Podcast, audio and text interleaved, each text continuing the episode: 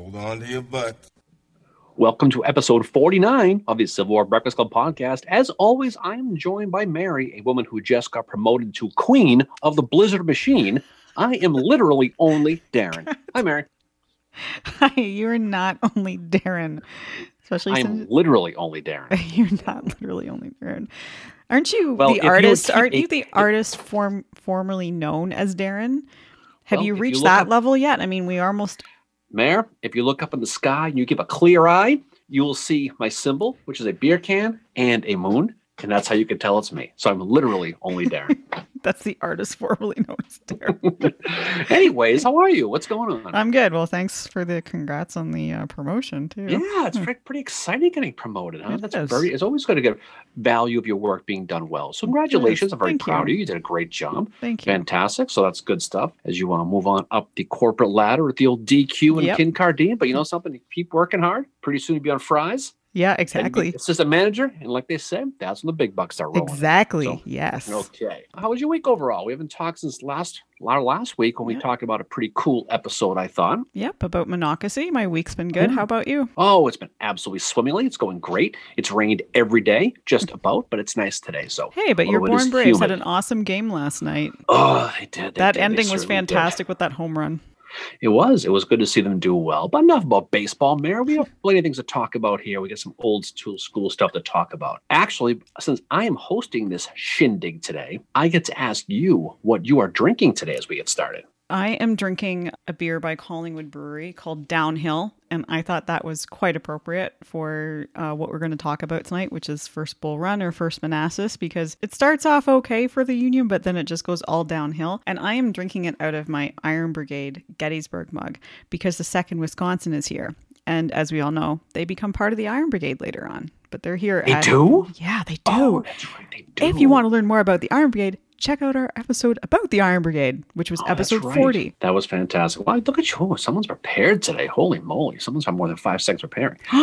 So, as Tucker? you mentioned, we are doing for okay. Well, thank you so much. We are doing first Manassas for first Bull Run for battle. First Manassas, Yes. and so for the same reason you are, I'm drinking Lagunitas Super Cluster because that's exactly what this damn battle is. Clusterfuck. And since William Sherman is at this battle, okay, he is. He is Colonel Sherman at this time. We're going to call. I'm drinking out of my diehard Sherman beer mug. So that is that. First, Manassas is the first big real battle of American Civil War. So I thought maybe before we we kind of jump into, we talk a little bit about the setup to this because Mhm. you know we did a whole episode on secession. and we- I don't want to go and reinvent the wheel with this whole thing, but I think it's important to kind of talk about how they got to Yep. Manassas, Virginia, right? You know, obviously December 20th, 1860, the South Carolina is going to secede. February of 1861, the Confederate States of America is established with the capital in Montgomery, Alabama. We, we talked before in the previous podcast about how there's this incredible tension going on between the North and the South at this time, Mhm. right?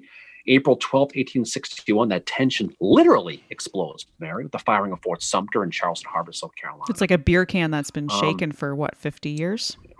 a long time. April 14th, Robert Anderson surrenders a garrison to Pierre Gustave Toutant Beauregard, his former artillery student at West Point. And from there, it kind of goes. So, April 15th, President Abraham Lincoln marries the 16th President of the United States. He had the hat. He issues a proclamation calling up 75,000 volunteers to put down this rebellion. Of course, the Confederacy the next day, Jefferson Davis, he's the president of the CSA. He responds by calling up 100,000 Southern volunteers to protect his quotation fingers country. And that Lincoln call for volunteers has a trickle down domino effect because it causes four more states to secede, including Virginia, voted 88 to 55 to Mhm. secede. It was closer than people think. And they're going to refuse troops that are going to be going from Washington through Virginia to South Carolina. So that's going to be kind of the leading up to this. This is not a Republican versus a Democrat thing. This is all parties. Stephen Douglas had mentioned on May 1st, 1861, that there could be no neutrals in this war, only patriots and traitors, which is a fantastic quote. Davis moves his capital to Richmond, Virginia, which is less than 100 miles from Washington, D.C. What you're going to have is you're going to have both leaders, Jefferson Davis and Abraham Lincoln, kind of blowing the conch shell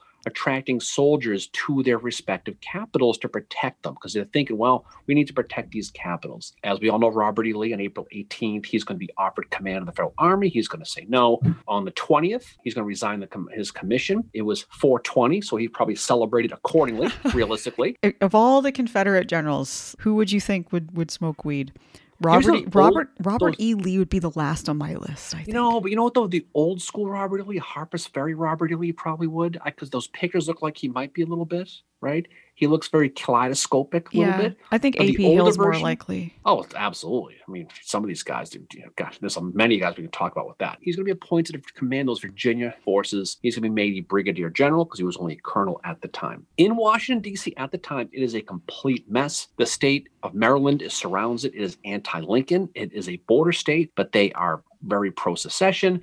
Um, northern troops are going to have to pass through that state as well to get down to Washington, D.C. leads to that April 19th Pratt Street riot when a bunch of Baltimore riffraff hooligans attacked the 6th beloved 6th Massachusetts Mary coming through that state. Leads to four American soldiers dead, 12 civilians dead. Ends up with Lincoln putting Maryland in that martial law. Mm-hmm. He's going to put the legislature in jail so they can't get together and vote on secession. He's going to suspend habeas corpus. So you have a lot of, lot of things going on. And what you have is you have two armies kind of preparing. They're loading up. Winfield Scott, a Virginian, by the way, Mary, he's commanding the government, um, I mean the um, the Union Army at the time. He's about a thousand years old and he weighs about a thousand I was going to say they they uh, have to use um, a special thing to lift him onto his horse, and every afternoon, uh, Scott has a nap. Well, let's just say he ain't going to the cupola. I'll tell you that right no, now. No, he's not going okay? to the cupola. He ain't making up there.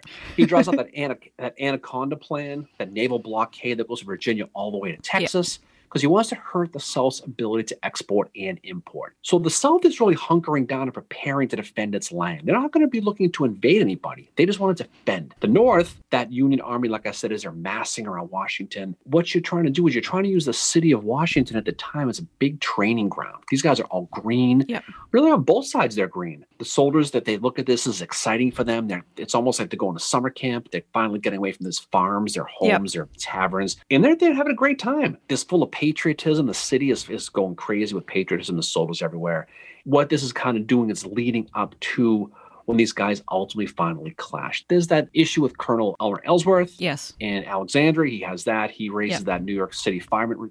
yeah, the 11th New York, right? The 11th, he ends up getting killed by a guy named James Jackson. And that's going to galvanize the North because he sees that Confederate flag, you know, on top of that Marshall House Hotel. Mm-hmm. And he goes to take it, he gets shot. So these little flashpoints are happening that's really drawing the patriotism out of the Union. Virginia is a little different. It's a gigantic state, it's a powerful state, but it's not a completely Confederate state. The western part of the state is actually very pro Union, they're not very secessionist. What they want is they want Lincoln to send some troops over there to protect their asses yep. from these secessionists. So Lincoln is going to send a guy named George McClellan. We've talked about him. He's in charge of the Army of the Ohio at the time. His job is to keep those rebels away. There's a guy named George Porterfield out there, a Confederate. And he's kind of causing issues. Yeah. They want to keep him away, at least the Battle of Philippi on June 30th. What it basically does, it makes McClellan a hero. And they're starting to feel like they can do no wrong. Like this yeah. is going to be easy. You know, this is, you know, he walked right through these Confederates again. They did have some issues though. On the 10th, down at the Battle of Bethel Church, another mass guy, Benjamin Butler, gets beaten up by John Magruder. Yeah. And he blames another mass guy, Ebenezer Pierce, for the loss, but whatever.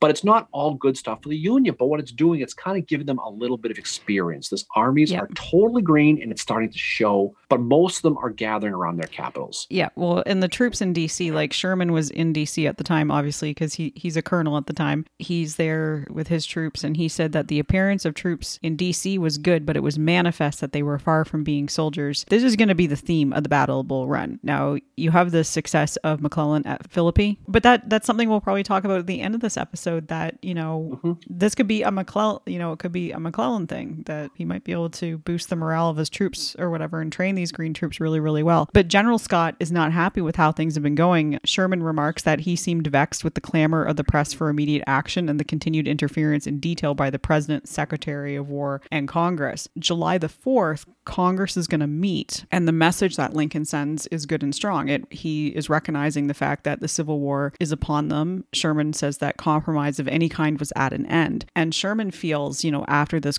um, meeting of Congress happens on July the 4th, that they were able to get stuff done because the Southerners weren't in there fucking stuff up anymore. You know, it's people that are all on the same page and they can work with like definite plans and ideas. But the one thing that has happened, you know, is this the capital being moved from Montgomery to Richmond, placing it 100 miles from DC. All of a sudden, the media is like, oh my God, on to Richmond. And you see the papers with this slogan. So that's one thing that happens. But the other mm-hmm. thing that I think we need to talk about is the enlistments of the soldiers and the fact that they're well, only 90 days. And that is the that, huge thing That's the here. Big thing. Yeah. That's the big thing. For what moving the capital Richmond was kind of a thank you for seceding thing. Many of those guys, those 75,000 guys signed those those three month, 90 day papers. Okay. Mm-hmm. And they're close to expiring. And yep. so yeah, some guys are probably going to resign, but a lot of guys aren't. Not everybody did 90 day papers. There are guys who did two and three year papers, but yep. the lion's share to 90 days. If the Army, and you mentioned this whole on to Richmond thing, this pro McClellan on to Richmond, this rah rah thing, which is yep. which the outcry, that was a battle cry at the time. If they were going to go to Richmond, it had to be soon, right? If the army was going to end the rebellion and march on that city, it had to be quickly because you had to build on McClellan's success. You had, but you had to do it. So if you are the Lincoln in the administration, you got a challenge of taking green troops to march on a quotation fingers capital and yep. win with green troops. On the 27th of May, Lincoln is going to decide to appoint a guy named Irvin McDowell to lead his this offensive.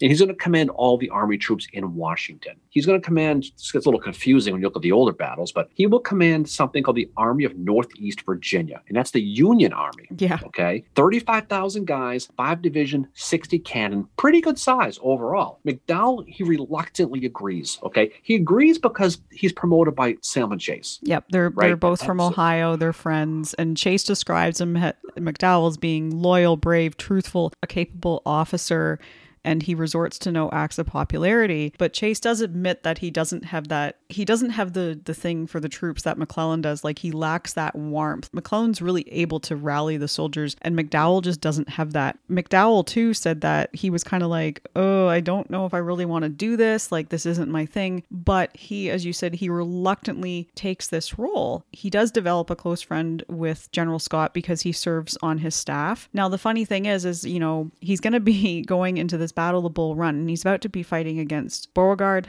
and Joseph E. Johnston. He was a classmate of Beauregard's at West Point, and he also serves on the staff of Joseph E. Johnston at one point too. Mm. So he has he has a lot of connections with people he's working with as mm-hmm. well as people he's going to be fighting against too. Now this guy's not here, but he's also the cousin-in-law of John Buford. So he's this yes. already related. It's already related. He's from my, my favorite city in the world, Columbus, Ohio, Mary. That's where he's born. Ew. And yeah, to your point, his real issue with taking the army now, it's a great opportunity. He has a chance to be a national hero. These troops are green, and he knows this could be bad. It could go bad. Lincoln, at this, he promotes him, and he famously says, "You are green, but they are green also." And as Kermit once said, it's not easy being green right? On either side. The thing to remember about this everybody is green, including hmm. Lincoln, including his cabinet. Like they are in going into a crisis that nobody in the world has ever like mm-hmm. faced before, you know. No, but he he had no choice. He had to take it. I mean, he's being appointed. The reality is, yes, they're green but it is the opportunity of a lifetime career wise for a military guy, right? So he's going to do it. Meanwhile, in Richmond, okay, Richmond is the capital now. They're mobilizing their forces. They're going to be going to a railroad junction just outside of Washington near a town called Manassas, Virginia. Mm-hmm. Manassas Junction, which is about 40 miles outside of Washington. These Rebs, just like we said a second ago, they're very inexperienced. A lot of them wear blue uniforms, federal uniforms, which we're going to talk about later with this because it's, a, it's a big part of this. There are some like, you know, Wheat's 1st Louisiana Battalion, they're going those Zouaves and the Union mm-hmm. guys of Zouaves like the 14th Brooklyn we'll talk about. Yep. So you can kind of see where this is kind of going. The Confederacy, of course, to make things even more confusing, they call themselves the Army of the Potomac. Yep, because that's what they're called. Did um, why would you? Did the PR or whoever comes up with the names? Did the um did the feds post for a job and it paid more? is that what no, happened there? So, when we talk about Army of the Potomac, we're talking about the Confederates. And we talk about the Army of Northeastern Virginia, we're talking about the Union. That's how this one's going to go. Oh, and by the way, the Confederates wear blue and the Unions wear gray. Yep. So, besides that, everything's in good shape. So, See, this is why it's called a clusterfuck. So they have 22,000 guys, 40 cannon. They're under the command of West Point classmate, as we mentioned, McDowell, Pierre Gustave Toutant Beauregard. Or Beauregard, as we call him. Beauregard, him. exactly. His eight brigades. He also had another army by Joseph E. Johnston called the Army of the Shenandoah, mm-hmm. which is in the valley at the time. He's got about 10,000 guys and an additional 20 cannon. He's got four brigades. And his headquarters used to be at Harper's Ferry. They got, they got moved to, uh, to Winchester. Mm-hmm. So the federal army, they're also in the valley they've got a small force of 18,000 guys by a guy named Robert Patterson. Who's about 700 Mary. years old. Yeah. A little bit exactly. younger than Scott. He's, he's not the vampire one. He's that's not what we're talking about. Different about Patterson. Same age though. Okay. But he's commanding the Army the Department of Pennsylvania. He's got two divisions. Now McDowell, he's go, he's like, all right, I'm going to take this gig. I'm going to do it. Here's my plan. I'm going to take Patterson's Department of Pennsylvania. I'm going to move them towards Winchester, and I'm going to go have him hit Joseph E. Johnston. I want to keep him plugged there. I want to lock him in because I definitely don't want him being able to move to Manassas to participate and support Beauregard down there. McDowell is going to be advancing his army to fight Beauregard at the Bull Run. He really wants to keep Johnston away. If that's 18,000 guys. It's got 20 cannon. The more the merrier is what he wants to uh, to focus on his guys, and the least the merrier. He wants to focus on the Army of the Potomac, which is now Southern. Yeah, and the other thing too that he might be relying on is just in case he needs Patterson to come down and reinforce him too. No, it does. So, July sixteenth, eighteen sixty-one, McDowell he is going to leave Washington to fanfare and aplomb the crowds will be in the streets cheering for him. Rah, rah. Everyone's excited because they're going to get a quick and easy victory over these Southern rebellions. This is going to be over. But the South also felt the same. They felt this was going to be easy too. Leroy Pope Walker, the first Confederate Secretary of War, and he says, and I quote Mary, all the bloodshed as a result of secession could be wiped up with a handkerchief. Oh, we're That's bringing that said. up again, are we? We are. That's what he said. I believe okay? that there was somebody else that said all the blood that's going to be shed could be collected in a lady's thimble. There were wow, everything comes full circle. Yeah, who said that quote of yours? Someone that's did. right. You know, someone did. Oh, well, he must. Be, I believe it was the thing that was mentioned in Ken Burns. Oh, okay. Well, there you go. We had this anyway. debate like almost a year ago. We, did, we actually did, but I have a quote though. I, I, found, I found the quote okay? too.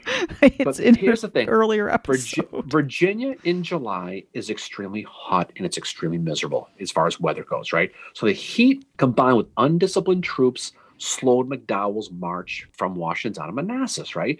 A lot of these troops, this was spring break, this was Daytona for them. They're they're oh, they're having a great problems. Time. They're on their way. They're, they're getting into houses. They're getting into liquor. I mean, this is this is a party. This is the adventure of their lifetime. Yeah, they keep stopping to pick blackberries. Like both Sherman and mm-hmm. Howard talk about the fact that their troops are stopping to pick blackberries. And actually, that's one thing we should probably mention is that McDowell's army is divided into five divisions. Uh, Tyler commands the first division. Hunter will command the second division. Heintzelman the third.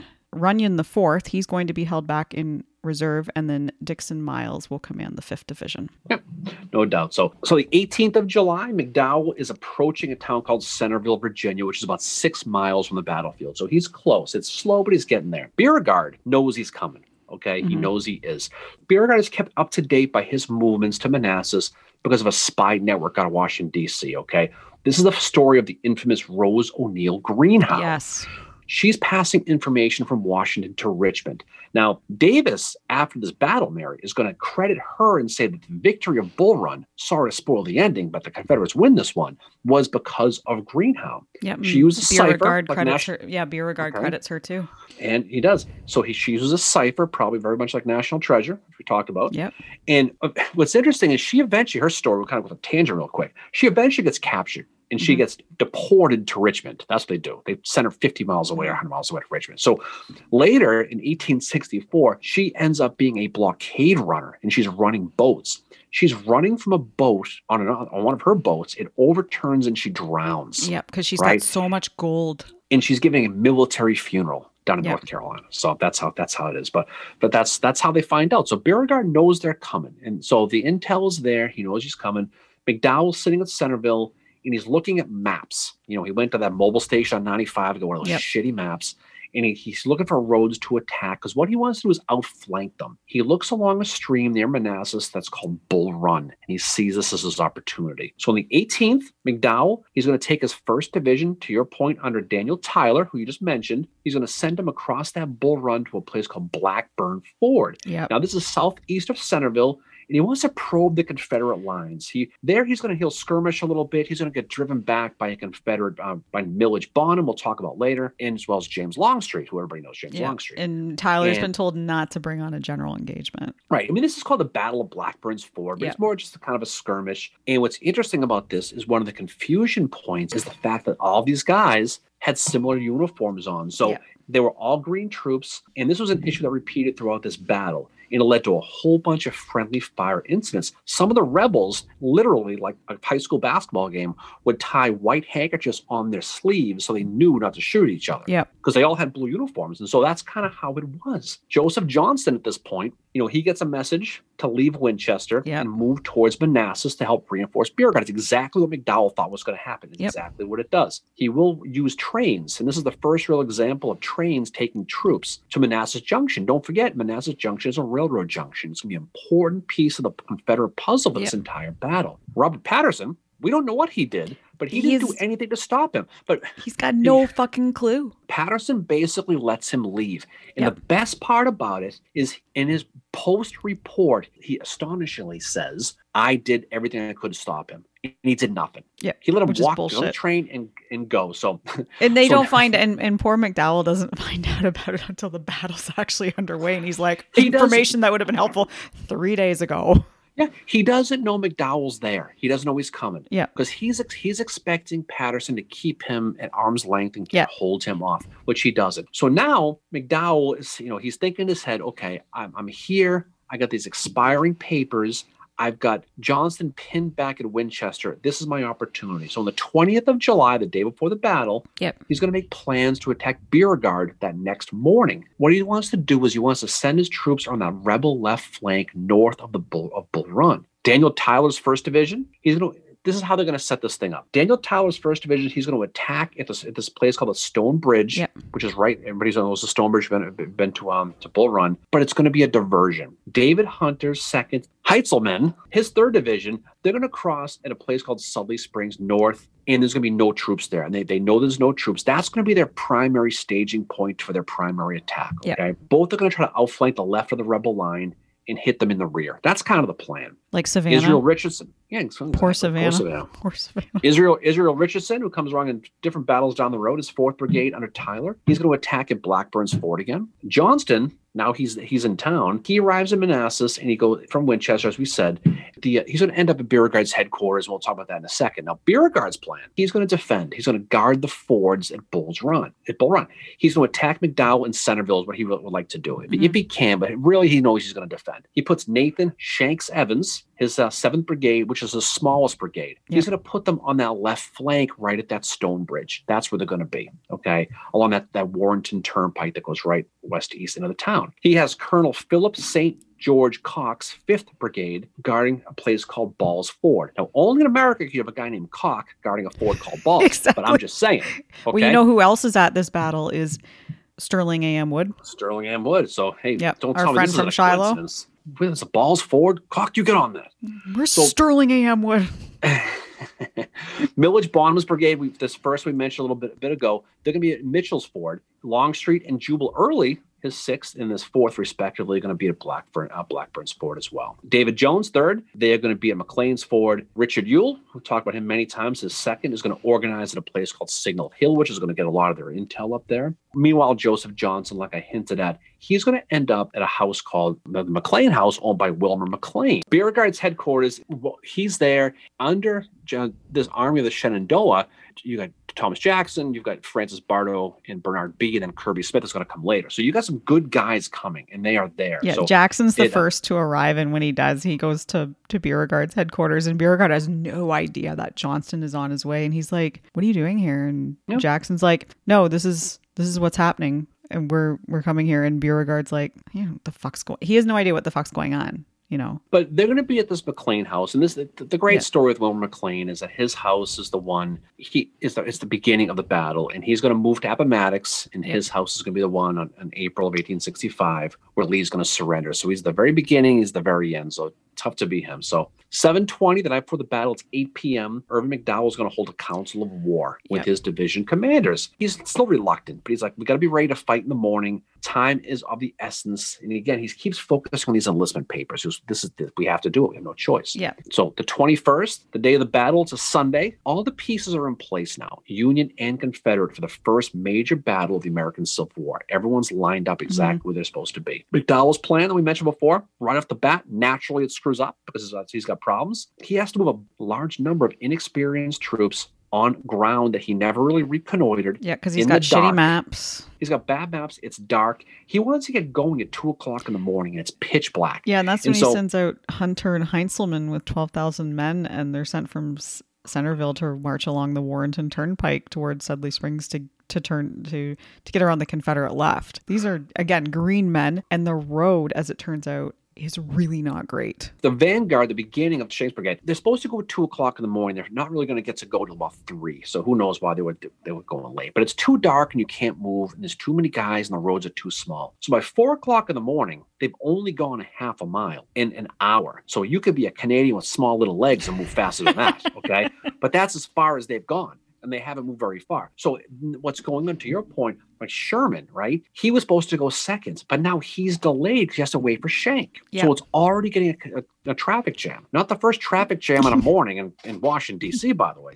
Not for nothing. but- Howard talks about the same thing when he's uh, marching. He's with Heintzelman, and when they're going, he said the men had to cross this one bridge, and they were like taking off their shoes to cross it and stuff for some reason. And like Howard said, they they just got delayed, and by the time his men were crossing, it was like two hours after they were supposed to be. Well, it's on. It was supposed to get to the Stone Bridge by daybreak. First light, they're supposed to get there, and they're late. Tyler's division, that whole delay had a domino effect. That, to your point, you mentioned a second ago, affected Hunter and Heintzelman's divisions Mhm. right off the bat. So now it's all screwed up. Now the Rebs, Nathan Evans' small brigade, like I mentioned, they're sp- they're guarding that stone bridge. So that's going to be the first point of contact. They're going to be behind some hills overlooking that bridge. Okay, Evans, by the way, real quick, he's a party boy, and Mary. This is a fun guy. This is a guy who likes to drink, have a good time, kept Yep. a large amount of whiskey in his tents all the time. He just liked to have a good time. He's also an angry fighter. He's like he's a good fighter. He's got some good fighters with him. He's got that Wheats First Louisiana Battalion. That's going to be those Tigers. That's who he's going to have, as well as a Fourth South Carolina. We're going to hear a lot about later. Five o'clock in the morning. You know, local news is coming on. Everyone's starting to wake up. Evans is bouncing off the walls. He's ready for a fight. He's all excited. Tyler's lead element is starting to come at this point. They're starting to arrive at that stone bridge. Yep. Now, they're going to be three artillery brigades, is what they're going to have. And one thing Evans does not want to do, he knows he's got a small group. He doesn't want them to know how small they are, and he does not want them to know where they are. Mhm. So he's going to sit there and he's going to basically hide. So five o'clock, five fifteen in the morning, Tyler opens up his artillery and begins that Fisher the first battle of Bull Run. Yep. He's going to fire at unseen rebel positions. What he wants to do is he wants them to expose themselves, hopelessly, recklessly, is what he wants to see them do. Yeah. He wants them to show where they are. But Evans does not take the bait. They're going to fire for an hour and a half over Bull Run, just indiscriminately firing at spots. Okay. And they're trying to see where these Rebs are. It's supposed to be a diversionary attack, which is what Yep. it was on that rebel left. Meanwhile, six o'clock in the morning, on the other side, Israel Richardson is also beginning his diversionary attack at Mitchell's and Blackburn's Ford because he wants to keep the rebels in place there because he doesn't want them no, sending troops over to reinforce that stone bridge, Yeah. right? He wants to keep them there. And so they're also firing shots blindly across, looking for the positions too. Ironically, one of the shots is going to hit the McLean house, Yeah. right? While old Beauregard's having breakfast. Exactly. He's having his McMuffin and his McLatte as a shell comes through the roof, and he's it's going to get him going. Beauregard's going to get up, and now he's going to dander up, and he, he's going to get ready for battle. And he's because these guys are ready for battle, and they're just Yeah. waiting for it.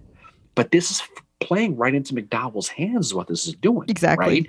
What McDowell wants is him to come out. He wants him to show themselves.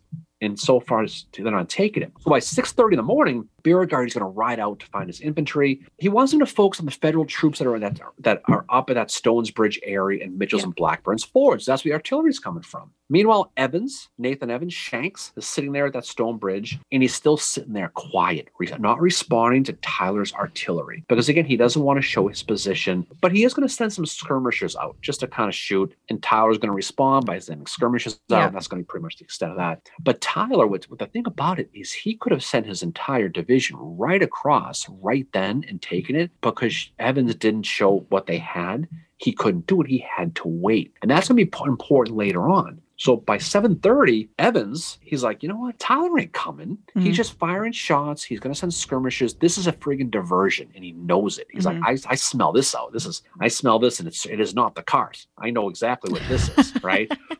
So, but doesn't EP Alexander come in and help him out too? He does. So yep. good point. So by nine o'clock in the morning, Evans gets a direct message on his phone from EP Alexander. Who's the chief signal officer at the time at the wigwag station. Yeah, he's up he's up wigwagging with his flags. He's he's, you, know, you know, look out for your left. Your position is turned. he isn't throwing balls yet. He's he's like, wigwagging. Those fuckers are bearing down on you, man.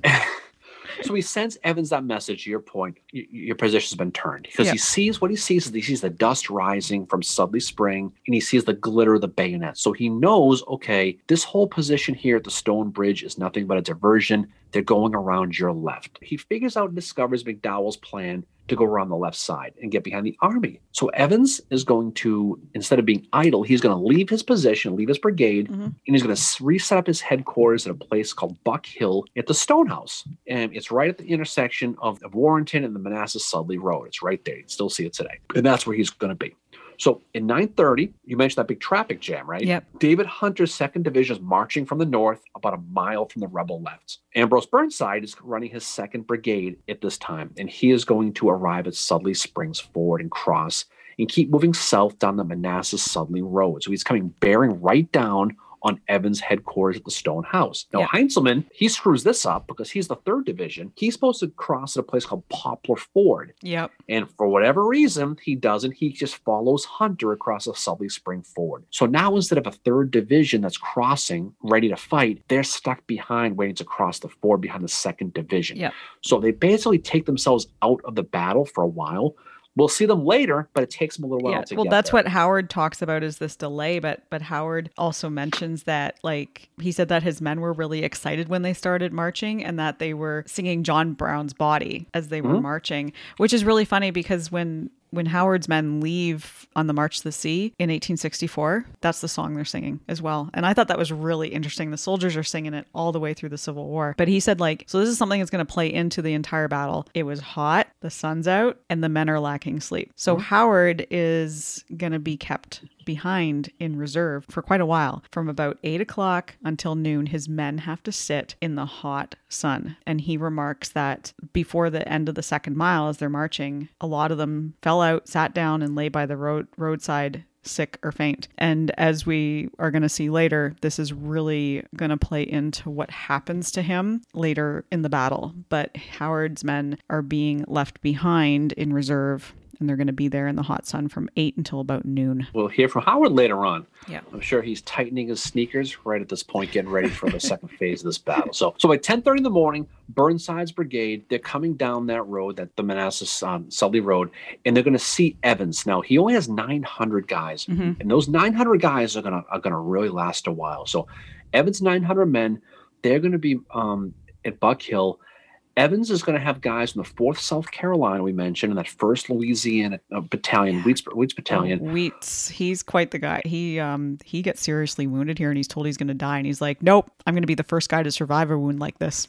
and he yep. does. there you go. But they're going to be firing volleys at Burnside's guys. So Burnside's lead column is John Slocum's second Rhode Island, and we're going to talk about him quite a bit. Okay, different Slocum. This is John Slocum. Mm-hmm. Okay, Evans is going to have two guns on Buck Hill too, so he's going to be firing at these approaching lines as well as firing volleys from his from his uh, infantry. Now, Burnside is going to put his men in battle formation at this point, and they're going to kind of come straddling that Manassas Sudley Road, facing southeast um, towards Evans on the crest of a, of a, hill called Matthews Hill. And they're going to become basically coming down on them. Now, Wheat's first Louisianans is going to charge those second Rhode Island guys across as a wheat field between the two armies. So they're going to go right at them. They're going to get driven back pretty hard and pretty quickly by those federal muskets and that canister fire. Now, even before they get close to the federal line. But this is where the first uniform issue pops up. So they're going to start running back towards the Confederate line and they're going to start taking fire from, from the 4th South Carolina as they scampered back. They got those Zouave uniforms on and they don't know who the hell these people are.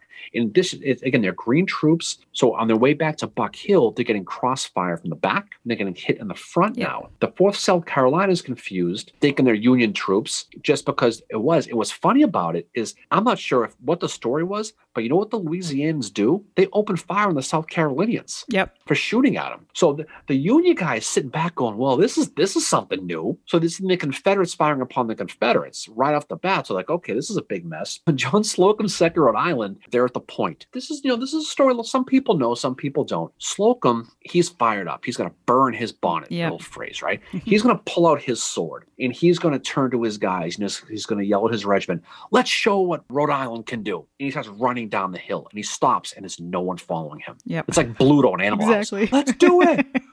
what? Where's the Delta House I knew? No one follows him. So he runs down the slope basically alone. And of course, he gets shot in the head and killed Yep. pretty pretty instantly. Two guys go to get his body. One of them is, is the famous diarist named Elisha Hunt Rhodes. And he talks about it in his diary. He's one of the two guys who down, down on the hill to retrieve his body. So Slocum is down, and they got to promote a guy to take control of the of the regiments. And I hate to say it, but it's a guy named Frank Wheaton. God. I just, Wheaton, I just want to shake my head. Wheaton. So There you go, Wheaton is Ben. going to take is going, is to take over this. Okay, and to his point, he's going to tell his men to keep firing. They're the only regiment on the crest of Matthews Hill at this time, and they're taking casualties quick. They're getting popped and popped and popped at these hands of these Louisiana Tigers who are still back fighting again in these Fourth South Carolina guys. Wheaton is gonna is gonna on his left end on the left flank. He's gonna put in, in charge a guy, a major named Sullivan Ballou. Right now, this is the guy who wrote that famous letter to his wife predicting his death. Everyone knows the Sul- Sullivan Ballou letter. This is where he's going to get hit. He's going to get hit by a shell from Buck Hill and mortally wounded as he's coming in that left wing. And he's going to die and won't get into that, but his body gets desecrated and all kinds of stuff. But this is where he gets hit. By 11 o'clock in the morning now, you're getting more troops coming on the field. So David Hunter is going to arrive to reinforce Burnside with Andrew Porter, that first brigade of New Yorkers, to fight those 900 guys from Evans, right? And of course, he screws up his deployment. So Burnside,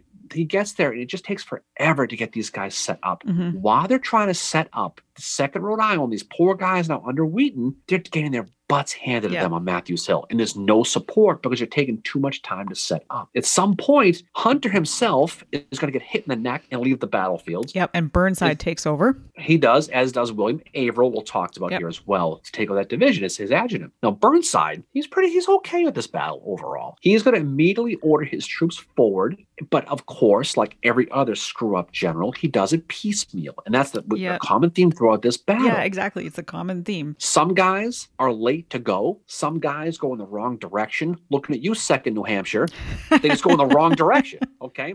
And so, and so Burnside gets pissed off. And so he calls up his old first Rhode Island, his old, you know, his old regiment. Yeah. And he's going to order a guy named William Sprague the Fourth, who was the sitting governor of Rhode Island at this time, who was Burnside's aide de camp. He, he wants Sprague to go to Matthews Hill and arrange the deployment personally. Now, Sprague, now remember, he's the sitting governor. Just think about the, right? Yep. You guys have I governors. there, believe he later queens, marries guys have- Kate Chase. he does. You guys have queens and kings and princes. We have governors and stuff, but but Sprague, Sprague is going is going to do it. Now it's a great story because as he's going to Matthews Hill to deploy his guys, he's going to be shot off of his horse. His horse is going to be shot from under him. He's going to fall face first in the dirt. He's going to be covered with mud and powder, but he's going to continue to do his orders. So he's going to get it. But what's interesting is he's the only governor ever to be in a Civil War battle. Yeah. Sitting governor. That's a good, good trivia question. But after the battle, he survives the battle. He's offered a position as a brigadier general. You know what he says? Nope. I'll just be governor of Rhode Island. Oh. That sounds like that sounds Yeah. easier. So that's what he, that's what he Yeah. does. But the battle so far is starting to turn towards the Union. And by 1130, Evans is, is starting to get relieved by some rebel reinforcements. Okay. He's going to get relieved by uh, Francis Bartow, we talked about, Barnard Bee. from Johnston's army of the Shenandoah, who has arrived. Yeah. And they're coming south, moving north across a place called the Henry House Hill, which is going to be the primary focus of this battle. What those guys are going to do, they're going to set up a battle line just north of the Henry House Hill. They're going to have John Imboden, the six gun battery. We talked about John Imboden Yep. from Staunton, the Staunton Artillery, and they're going to start to open fire on Burnside's troops, right? Causing crazy casualties in the first and second Rhode Island. Bee and Evans, they're, at this point, they're fired up. They're motivating the Green troops. Let's go, let's go, let's go. That are now at the Henry House Hill. But now he's got 3,000 guys. So the 900 that's been whittling down because of, you know, attrition Yep. is now up to 3,000 guys. So if the Rebs are feeling a little confident with themselves, they're going to start to march north towards the Union guys on Matthews Hill. This is the mistake they make here because they're feeding right into it now. So Yeah. the battle's tilting towards the Union, like I mentioned, especially when Sam Heintzelman's division is going to show up and drive the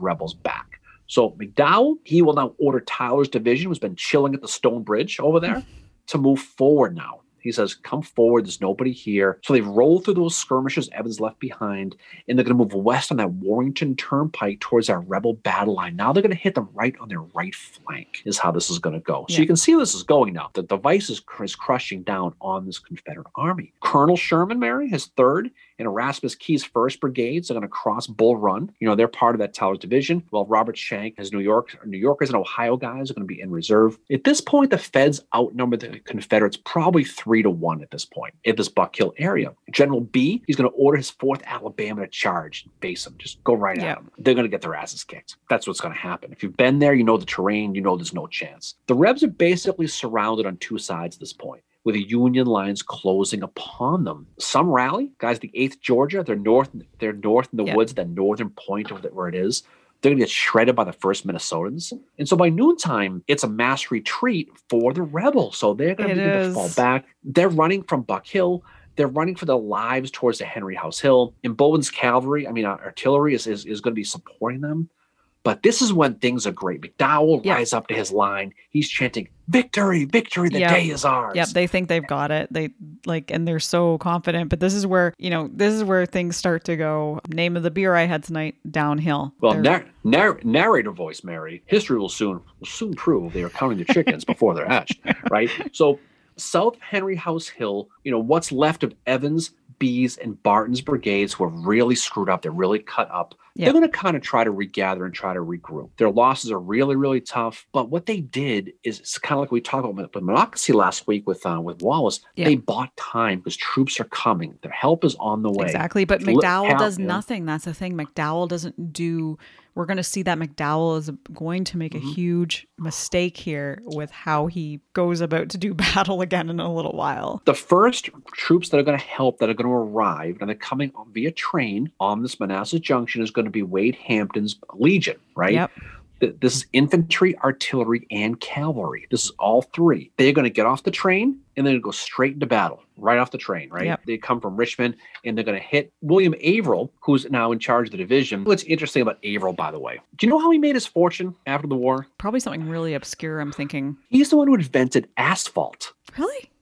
Yeah. So he made a fortune because he invented asphalt for roads. Well, you, so that's for you. You drive on the road and you you you see a nice William smooth road. Averell, you to remember you that. Thank Averell. So, so Averell, in charge of that Union division, he's going to send his 27th New York to pursue the remnants of the rebels towards that Henry Hill house, right? Because they're going to figure this is a cleanup method now. Just go up there Yep. and finish them up. And they're going to start to take fire from that Hampton's Legion, who I just mentioned had just arrived. Guys, the 7th Georgia. Now, what's interesting about the 7th Georgia is you know what they're wearing? They're wearing blue federal uniforms, Yep. right? So the 27th, of course, mistook them as Federals. Now, they, of course, they walk right up to them and they get pounded. Now, these are Georgians, and so they open fire on them. Averell is going to send in the 14th Brooklyn, those Zouaves, as well as the 8th New York, who, of course, wore gray uniforms. Of course. Because why, why wouldn't you? Yeah. He's going to have them basically fall back, but by 1230, more Rebs are coming. They're going to arrive south of Henry House Hill, and this is where arrives Thomas Jackson. Yeah. Now, Thomas Jackson's in charge of the First uh, Virginia Brigade out of Johnston's army. He shows up wearing his blue dress army uniform. Yep. That's how he's going to dress that day. Without orders, he's going to put his brigade right into battle. Yep. So He, he goes up and the- he also forms the artillery into a line He does. too. He sets up right on the slope of Henry House Hill. He has five regiments, and he's going to put them just past the hill summit. He's going to have his men lay down away for orders. So they're going to Yeah. be ready. They're going to be ready. And he got that Um, idea from I think it was the Duke of Wellington, who did that waging war against the French. Yeah. And I mean, because he had he did the same thing. Like if you put your men down on the slope, they're not going to see you there. So Wellington would have his men lay down, Mm-hmm. um, and then he. This is where he also says his famous, "We'll give them the bayonet," and that's Yep. from Wellington as well, because that's what British soldiers did as well. He had the, the artillery mentioned is Imboden, so he has some Bowden's guns with him. Yeah. Beauregard and Joseph Johnston are going to arrive in the field right around at this point with additional artillery support as Yeah. well. Now they also come to rally because they, don't forget at this point their guys are beaten. They're falling back. They're regathering, but now they got Hampton's Legion. They've got Jackson's brigade. They got all of Johnston's army of uh, army of the Shenandoah. They, Yeah. They've all arrived. So you got their, their, those ten thousand guys. They've come to you know basically set up more troops. Now they got thirteen guns. They're going to be pretty much ready to defend. So by one o'clock in the afternoon, just after lunch, lunch breaks over. Everybody comes back to work. Right. The Union is going to restart the attack on Henry House Hill. Yep. Now, the Union attack is disorganized. It's all screwed up. It's piecemeal because that's just the way they do it. Erasmus Keyes, right? He's in charge of the 1st Brigade under Tyler. Um, he orders his brigade to advance up the hill. We're talking 2nd Maine and 3rd Connecticut. They're going to try to attack the rebel right flank to drive by Hampton's men, to drive him back. And they actually do it for the most part. The 5th Virginia is going to counterattack and they're going to beat up those Maine and Connecticut guys pretty good and drive them all the way back to that Warrenton Turnpike. And what this is going to do, it's going to stabilize Jackson's right flank. So now the right flank is pretty much stabilized now, right? Jackson is going to take Jeb Stuart and his Mhm. cavalry. He has 150 guys on each side of his infantry. That's how he's going to set them up on his flanks. So he's ready. The Feds are going to try another attack up this up the hill. This time it's the 11th New York and the 1st Minnesota again. 1st Minnesota again. You know, Yeah. they have batteries also of James Ricketts. We talked about. And Griffin. They're going to have those guns. And Charles Griffin. Now, Ricketts' guns are going to be in the middle. Griffin's going to have six guns kind of on the flanks on the outside. This time, they're going to try to hit the left flank. Right flank? Nope. Let's try the left flank this time. And most of the attack of the rest of these battles is going to take place right around here. Ricketts' men are going to start taking sharpshooting fire directly from the Henry Hill house. The sharpshooters who are up in the house. They will turn and they will fire a single shot at the house. Inside the house is old Judith Henry, Yep. the homeowner, sitting there probably watching Golden Girls or something, just kind of hanging out Price is right. the shell is going to hit in her area, and unfortunately, she's going to die, and she'll Yeah. be the first civilian casualty in the American Civil War. If you go visit the house, you can see her gravestone Mhm. right outside the house. Yep. It's just right there still. Judith's daughter, Ellen, who's also buried there right next to her, by the way, during the battle, she was hiding in the chimney, Yep. and per- percussion made her permanently deaf. Yeah. So she lost her hearing because of this battle as well. It's kind of Yeah, and know? there's also at this time Sherman is starting to feed in his men as well. And the first ones he sends forward is the 79th New York, and they are absolutely decimated. And also killed here at this time is a guy named James Cameron, not the director of the wonderful movie Titanic. No, this is the brother of the then Secretary of War Simon Cameron, and he's going to be killed at this battle. And I think he is with the 79th New York. what's interesting about this too is you see a lot of these names getting killed, but Yeah. around this time of the day, so you're talking about one, two o'clock in the afternoon, you're starting to see all these citizens arriving now. All Yeah. these politicians and these families setting up blankets and picnics and to watch the big battle, and they're all showing up. This is Confederates too. Everyone Yep. talks about the Northern people, but there's also Confederates who do this Yeah. too. So by two o'clock in the afternoon, the first Minnesota and then 11th New York are going to try to go to that rebel right again. And this is they're going to start bumping into the 33rd West, the 33rd Virginia, who of course wears blue uniforms, and which is going to rip up the Minnesotans again and he loved the New York guys again. John Reynolds, Mary, you know him. He shows up here at this Yep. point. He's in charge of the U.S. Marine Battalion, which is all Yeah, raw. the Marines are here as well. the old Virginians will drive them back pretty good. Now these aren't the Marines that you see here, but now these are these are Mm. pretty much new raw recruits. Now Griffin's battery is going to lose a lot of infantry support, and they're going to be left exposed. Now there's a great story of Adelbert Ames,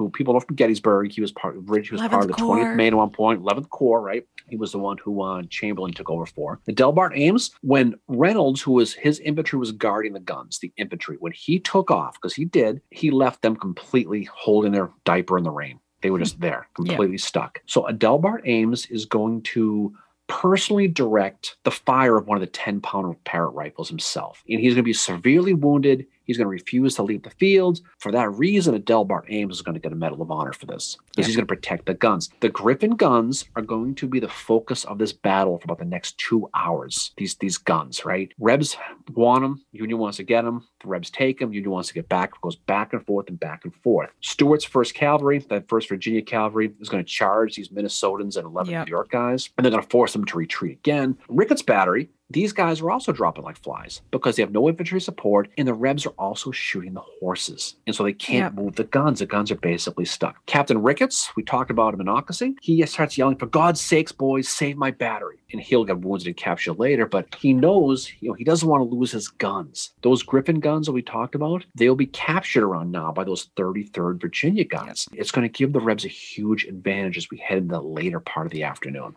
Yeah, and that's where um, so things are very, very, very chaotic, and that's when Dowell decides he's gonna send. Uh, this is around the time I think Howard gets his uh, orders. You need to get to Chinn Ridge. Right. Mm, yeah. That's exactly. A little while. He's got some Yeah. time to go. Yes, Howard's I'm still sorry. Howard, Howard, Howard's still marching. Yeah, Howard's still marching. Howard's actually on his way to Chinn Ridge right now.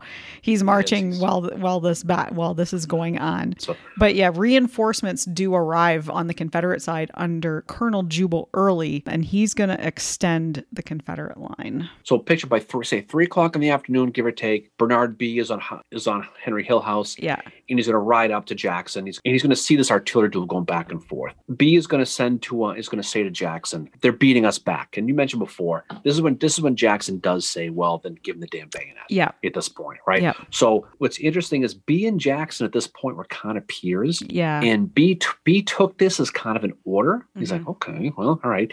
Now the field is a complete mess. There's smoke, there's fog, there's all kinds of shit everywhere. Bee's trying to struggle to find his own guys at this point through the smoke and the haze. Yeah. He's going to find the remnants of his cut up Fourth Alabamans, and he's going to say, "Let's go." And, it, and they do. They they point, and they're starting to walk towards Henry Hill House. And this is where the whole legend of Stonewall Jackson comes from. Yeah.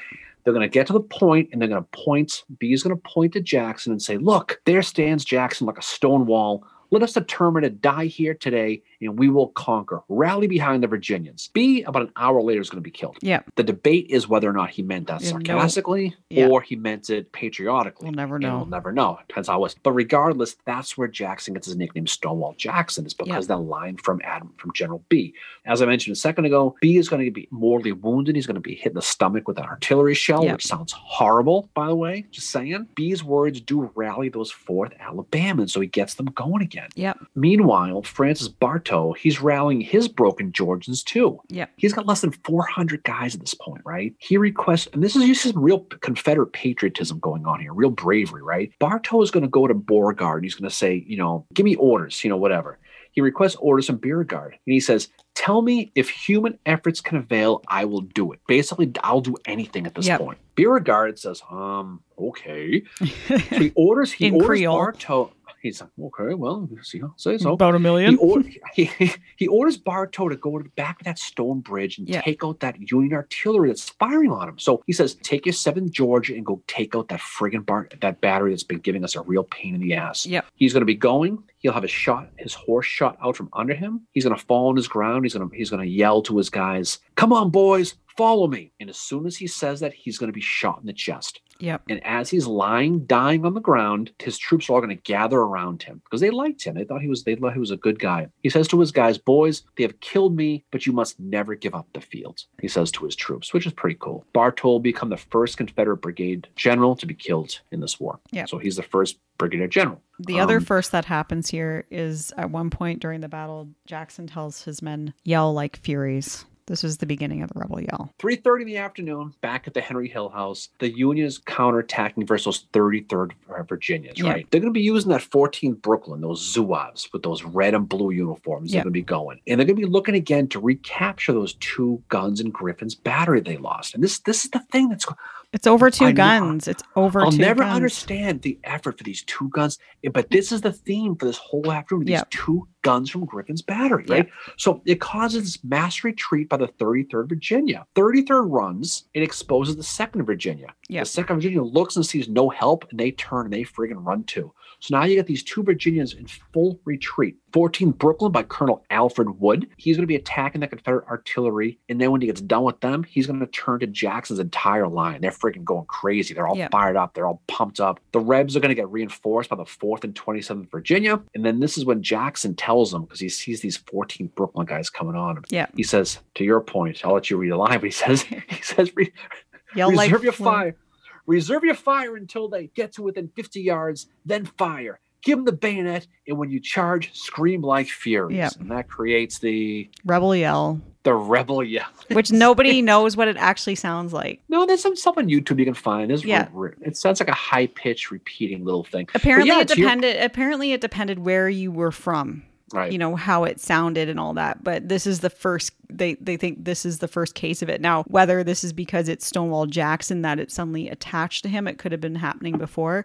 Like there was one account of a sol- Confederate soldier who said that he went into battle thinking, "I'm not going to yell and scream or anything like that." But then he said the first time he fired his rifle, he he was like yelling and screaming, and he's like, "I did that every single time I did it. It was a thing that they they did in battle." So I think the rebel yell probably was common all over the Confederate Army. You know, at some point, not necessarily because of Stonewall Jackson, but it could be. We'll never know. I mean, I think that's probably what it is. And so, but that's definitely where it gets credit for it. And that's the first example of Mhm. at least people reported that Yeah. those troops charging that 14th Brooklyn. So the 14th, they get pushed back all the way back to the Manassas Sudley Road. And now you got these 4th and 27th, these guys at Jackson just empowered, right? They're all excited. And they now they're doing the opposite of the 14th Brooklyn. Now they're going to be going at Ricketts Battery. These guns are stuck there because the horses are shot, the infantry shot all around him. Now all of a sudden, the Rebs are in full control of the house on Henry Hill right? they have that whole area now. And so now it's a back and forth and back and forth between the rebels and the Confederates to take this this hill. The first Michigan under Orlando Willcox Brigade and Heintzelman's division. They're the next ones to be ordered to try to get these two Yeah. guns. So it's now it's their turn. It ends up being hand-to-hand combat around this Henry House, uh, Henry Hill House, and they cannot recapture these guns. By four o'clock, they're driven back. What's left of the first Minnesota and 11th New York and that 14th Brooklyn we just talked about, who've been shelled and shot at this entire afternoon, they're going to try one more time to get these guns, and they're going to fall back, right? Mary, let me ask you a question. When you need something done, you know what you know who you ask? You ask a bunch of massholes from Boston. Yep, That's who you ask. Enter the 5th and 11th Massachusetts, Yep. right? From you know Samuel Lawrence and George Clark. These are from William Franklin's First Brigade from Heintzelman's division. It's their turn to attack, and you know what they do? They get the damn guns. Yeah, They get them right. They're going to attack those those last guns. They're going to force Jackson's men's back. And they're going to finally capture these damn Griffins' last guns. Now, unfortunately, they can't hold them. They have them, but they lose them again because Hampton's Legion is going to is going to countercharge, and after some hard fighting, the Rebs get them back again. And it just becomes it becomes kind of a laughable thing at this Yeah. point. So by four o'clock or so, both armies are both still actively pursuing control of these two these two guns. The Rebs are going to ultimately prevail here, and they're going to finally take them and hold on to them. But that's kind of how it's going to go. So this Yeah. fighting for the flag of these guns is going to go on forever. William Sherman, Mary, you've heard of him, Colonel William Sherman. Yep. Right. He comes, dare I say, marching down the Warrenton Turnpike. Yep. Now he's going to attack Henry Hill House. Yep. And he's going to have those brigades you mentioned before, the 69th New York and the 2nd Wisconsin. Well, I, he has the 79th with him too, right? Right, right. But the 6th Annual one becomes the Irish Brigade, the, Yeah. the one that Michael Corcoran takes over. So Yeah. I hate to say it, Mary. He screws up here too. No, you know because he puts them in. He puts Sherman puts Yep. them in piecemeal, and but the thing is, is like this is like you know. So not only is it these guys that have enlisted for ninety days, it's not only their first time doing battle. It's for a lot of these guys that even though they went to West Point, and yeah, some of them have fought in the Mexican American War. This is something that is very, very different for them. You know, Sherman says this was the first time he saw men ripped apart by cannons, And- and and it is just it's they're they're all green here. And he apparently in the hours before the battle sherman is like reading you know a book as to how to form his men into a battle line because he's never commanded more than 120 men before. So these are ve- like even the officers are very very green. But he's feeding them in piecemeal and he should have been feeding them in all at once and he so he's fa- his men are facing a much larger force and that's why a lot of them get absolutely decimated at this battle No, he, he does. He, he puts them in, you know, it's unfortunately it doesn't work out to, you know, the 13th New York and Isaac Quinby, these dudes Mm-hmm. from Rochester, they're going to try to attack those Hampton's Legion. And this is where the, where the Confederates kind of play them a little bit. Yeah. Hampton's Legion's guys are wearing those blue uniforms. As the 13th New York under Quinby comes up to them, they pretend to be Union guys and say, Stop firing. You're firing your own men. Yep. And they stop and they pull their guns and blow them away. yeah the, second Wisconsin wearing those gray uniforms, they pretend to be rebels Yeah. the Virginians don't fall for it and fire upon them. And so as they run back to their lines, what happens? it looks like gray troops are charging them. So Yep. they get shot at, they get caught in a crossfire. So, I mean, It's, it's, such a when you look at these- clusterfuck. in these later battles when the uniform issue becomes a little more settled. But you can see the mess with this, right? Sherman's going to send in your 79th guys, the 79th, to attack Hampton, Yep. and they're going to get wounded up pretty good, including Hampton. Actually, he's going to get hurt at this point. Hampton does. There's a Um, lot of there's a lot of bigger names in the Civil War that get wounded here, like Hampton and doesn't Ricketts does too, right? Ricketts gets he gets wounded. he gets Yep. and he gets he Yep. gets captured too. Yeah. So Hamp- Hampton's Fifth Virginia, they pretend to be feds again. Of course, the, the 79th fall for Yeah. again. Now it's 4:30. Things are winding down. McDowell shows up back at the battlefield again to rally his army. He wants to attack Henry Hill House yet again. So he's going to send in those Irish New Yorkers under the 69th under Michael Corcoran Yep. and the 38th New York of Willcox Brigade to attack pretty much in vain to try to get those Griffin's guns again. What the hell? Why not? We tried 10 times, went 11 times. Yeah. Of course, it doesn't work. So by five o'clock, the feds are driving the Rebs off Henry Hill House and they kind of actually hold the area. They kind of have a little success, but they can't hold the ground. Rebs get reinforced by our friend Philip St. George Cocke. He shows up along with Milledge, Milledge Bonham. So Cocke rises to the occasion, shows up with Bonham. to, Sterling um, A.M. Wood with him. I don't know if he was there or not. We'll find out. The 8th Virginia, which is part of Cocke's Brigade, is going to charge that hill. And it's going to cause a big mass panic. And this is when the real big mess really starts Yeah. for the for the Union. So the 8th Virginia that of that of Cocke's Brigade is going to charge that hill. And it's going to lead to really a full retreat. Corcoran of the 69th is going to be caught here. This is when all the federal troops basically say the hell with this and they go. Yeah. They're going to move up away from Henry Hill House. They'd be panicked. Full flee from the battlefield. Heintzelman's division is the last division with any troops left. And this is when, Mary, they saved the best for last. Because marching up the road with this full set of arms comes Oliver Otis Howard, his third brigade, which is his final brigade to attack. And as Princess Leia would, would probably say, Oliver, you are our last hope. He he really is, and the thing is, is because his men, as I said, like they were told at 8 a.m. you need to wait here. They're waiting in the hot sun. It's like 90 degrees. It's humid. You know, not great conditions. The men are exhausted and they're probably dehydrated, which is a horrible feeling. But then around noon, it's like, okay, you guys are going to go to a place called Chinn Ridge, and the guy that leads them to it, it should only have been three miles. It ends up being a lot longer than that. Yeah. And by the time Howard gets to that position, he's lost like ha- he says i've lost half my fucking men and he gets there and as he's going there he can hear the sounds of the retreat and he's probably like what what the hell's going on and he gets there and he's routed completely He's going to have a tough time. Now, as he's moving forward, he's going to see stragglers going the opposite direction. yeah And so he's they're gonna be to like beaten up a little bit. Now, what's going on what- what- now, Howard, you know, you mentioned before, he has a real tough force march.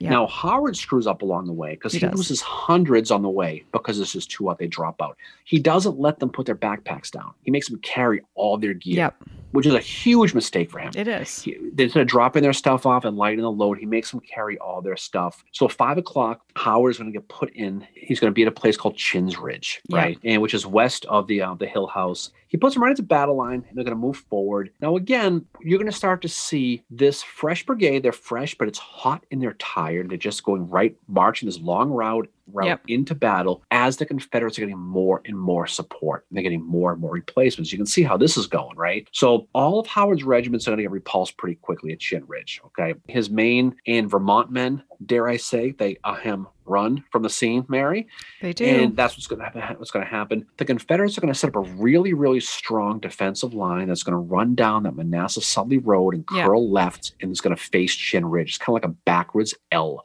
a strong battle line facing Howard's guys on Chinn Ridge. Just couldn't get better for the Confederates, right? In comes Jubal, early Sixth Divi- Sixth Brigade. Kirby Smith's going to show up. They're all going to show up just to be on this line. Kirby Smith is going to get is going to be injured pretty Yep. quickly. A guy named Colonel Arnold Elzey is going to take over, and he's going to order a charge. They're going to charge at Howard's remaining guys, and they're going to do it towards Chinn Ridge. By the time they get there, Howard's guys are pretty much gone already. There's no one to charge. Yeah, they're done. soon- they, they, they're done. If they flee the fields, I'm sorry, but if it gonna- was anybody else, if it was Hancock leading these guys, it would have been the same fucking thing because they've been waiting in the sun all day and they're exhausted. You know, I mean, it's it's a tough spot for them, you know. Yeah. But Howard's retreat is really the last domino to fall for the Union in this situation. There's, Yeah. there's nobody left. They're going to be chased, you know, by Elzey and Early and Jeb's cavalry for a Mm-hmm. while, and eventually they're going to stop chasing them. Early said that he saw thousands of Union troops fleeing up the Warrenton Turnpike. Howard's going to do his best in his defense, Mary, try to rally his guys, but his green troops are in a full panic. They're like, no way.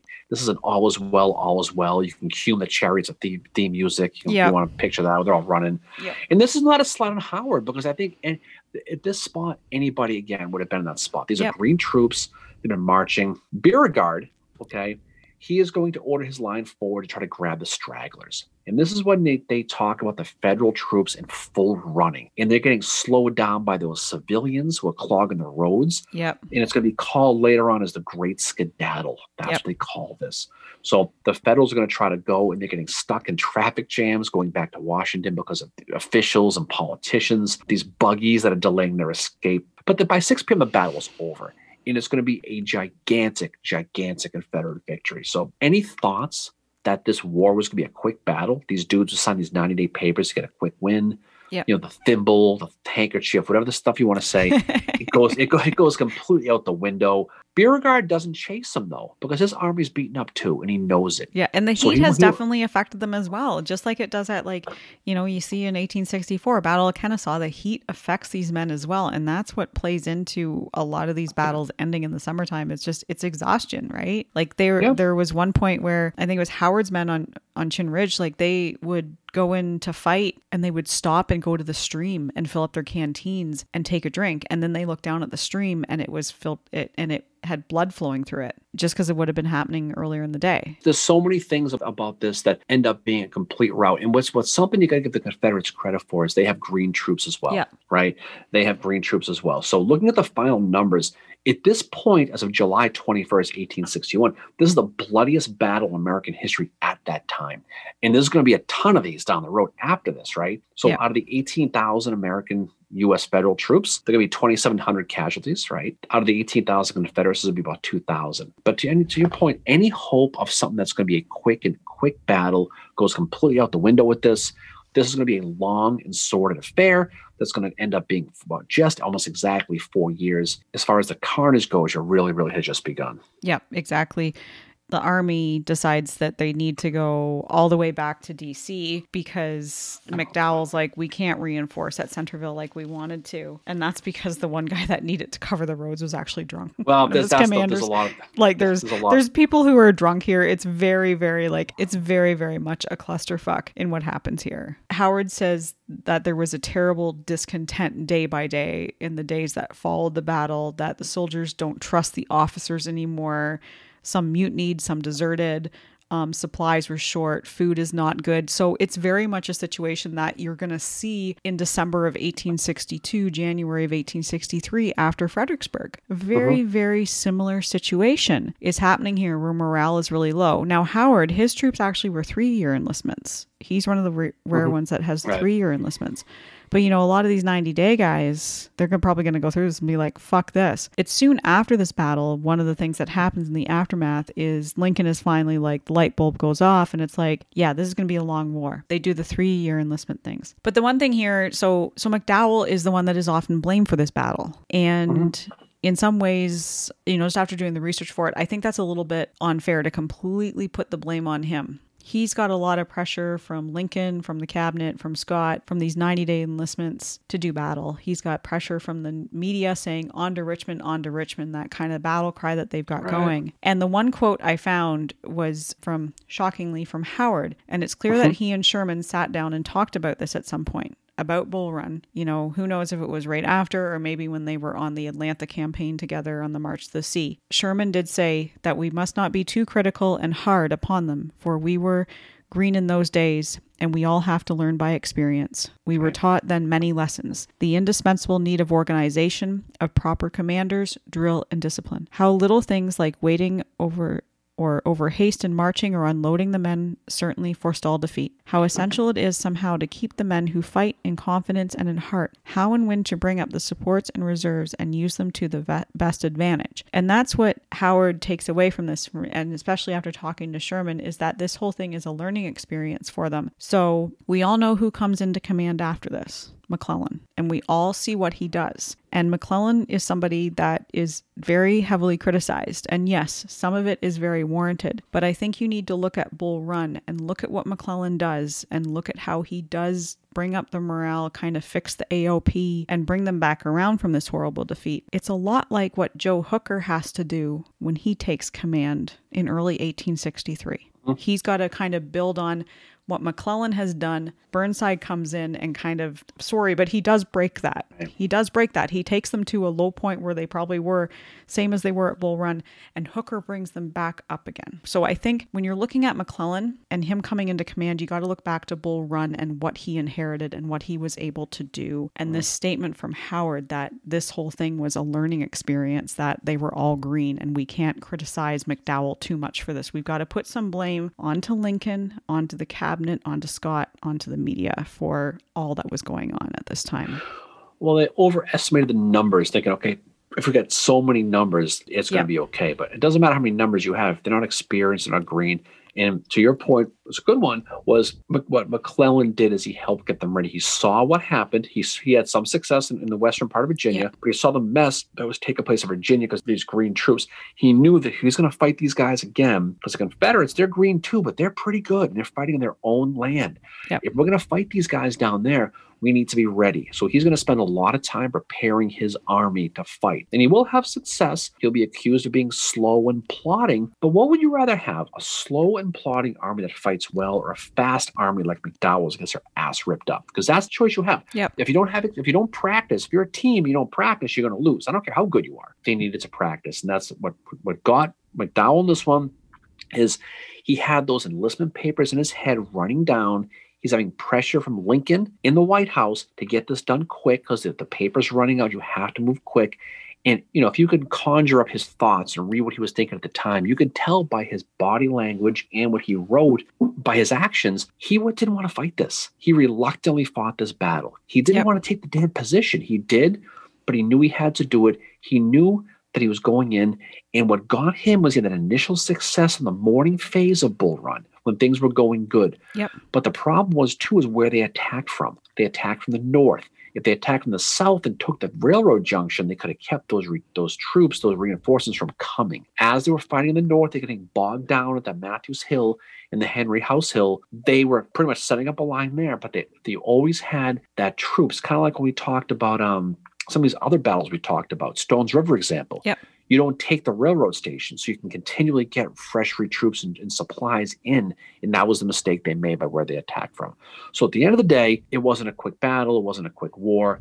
It was the beginning of a long and sordid stretch for both armies. Dowell isn't going to last long he's going to be replaced yep. pretty quickly as you said and it's going to set up a domino effect of generals in the north until lincoln finally finds his guy. He will obviously finally win the war but he does so by letting experienced generals and experienced soldiers fight the battles and not going in half cock, which is what happened here. Yeah.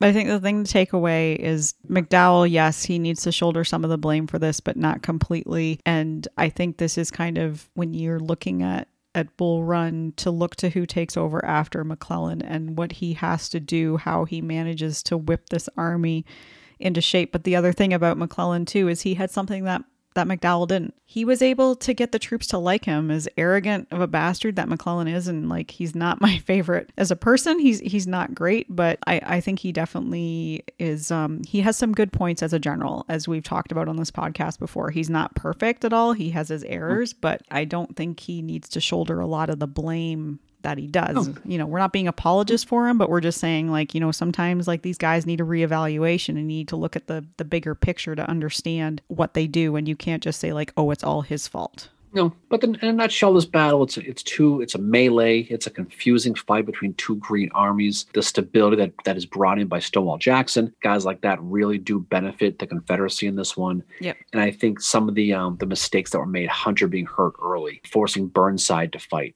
some of the way they attacked, by the way that it took so long for Tyler to cross up that stone bridge and send guys like Sherman and Schenck and Keyes and Richardson across the bridge when they could have used them earlier. You can see the mistakes that were made again using our 2020 hindsight 150 plus years later. Bull Run will still be another battle in the same battlefield next year after that. We'll Yep. Which was our second episode. that was our second little, episode. Little so if you want to talk, if you want to hear about Second Bull Run, check out episode two of Civil War Breakfast Club. because that's what we. And I will about. say, just editorial quick, quick point, Mary. There is no more pretty battlefield than Bull Run on the Mhm. east. There's none. It's a it's absolutely stunning. Yep. And if you want to see how important historical value is in this country, I want you to go on Google Earth. And I want you to pull up Mm-hmm. Manassas, and I want you to look north of 95 where the battlefield is and south and see all the strip malls and everything else in Manassas and realize that would have continued all the way across if they didn't save that battlefield. And you can really see it from the sky. So, anyway, I think that's a good point to drop off here as we can skedaddle off Yep. to our next episode, Mary. Yep. We have yet to determine what our next episode is, which is the first for us here on Civil War Breakfast Club. We had a plan for next week, but unfortunately, our guest had Yep. to change plans. Yeah, so we're gonna totally, we're gonna push fine. that So, to into August for an August episode, which is totally cool. So we always have um, contingency plans here at the podcast, so we will come up with that. Uh, usual Facebook Live will be at 10 a.m. on Saturday. So if you lis- listen to this early Saturday morning, you can join us on Facebook for that. Our next book club is coming up, but not till September. But if you want to know what we're reading, we are reading Assassin's Accomplice by Dr. Kate Clifford Larson. And if you haven't signed up for that, info at civilwarbreakfastclub.com and we will add you to our book club list and send you a invite for that when we discuss it in September. So very cool. I think that was a great discussion. Thank you as always for It bringing was. it. It's, a little technical, this one, but it's important. Sorry, I got a little bit ahead out- there as Oh, usual. it's okay. And, ju- and then just like that, Lee surrendered Appomattox. You know, but no, Maybe a it- it- this- Breakfast Club episode if I didn't do that No, at least once per it's, episode. it's okay. There's, there's a lot of moving parts with this one, but in any case. So anyway, uh, off we go. So looking forward to some next things here as we move on to our next episode. So looking forward to some of the fun stuff we have coming down the pike as we get ready to episode question mark our big five zero. Yep. You Big know, 5-0. starts next week. Yep. So we'll off to the next one. So Mary, again, great job as always. A lot of fun talking Civil War nerdery with you. No one knows it better than you. And uh, and once and once again, um, I appreciate the uh, the people who listen and listen to the silly little thing we do because it's so much fun. It is Yep. a lot of fun. So Well, anyway, I that's that. I appreciate everybody too, and um, you know it more than anybody. So there. Oh, okay, fine. Um, but yeah, okay. thank you to all our listeners, all your support over these 49 episodes. Can't believe we're already at almost the big 5 So, anyway, everybody have awesome Saturday because that's when this episode drops. So, we will see you all on our Facebook Live maybe. And if not, later on. All right. Peace out, everybody. See you later, guys. Bye.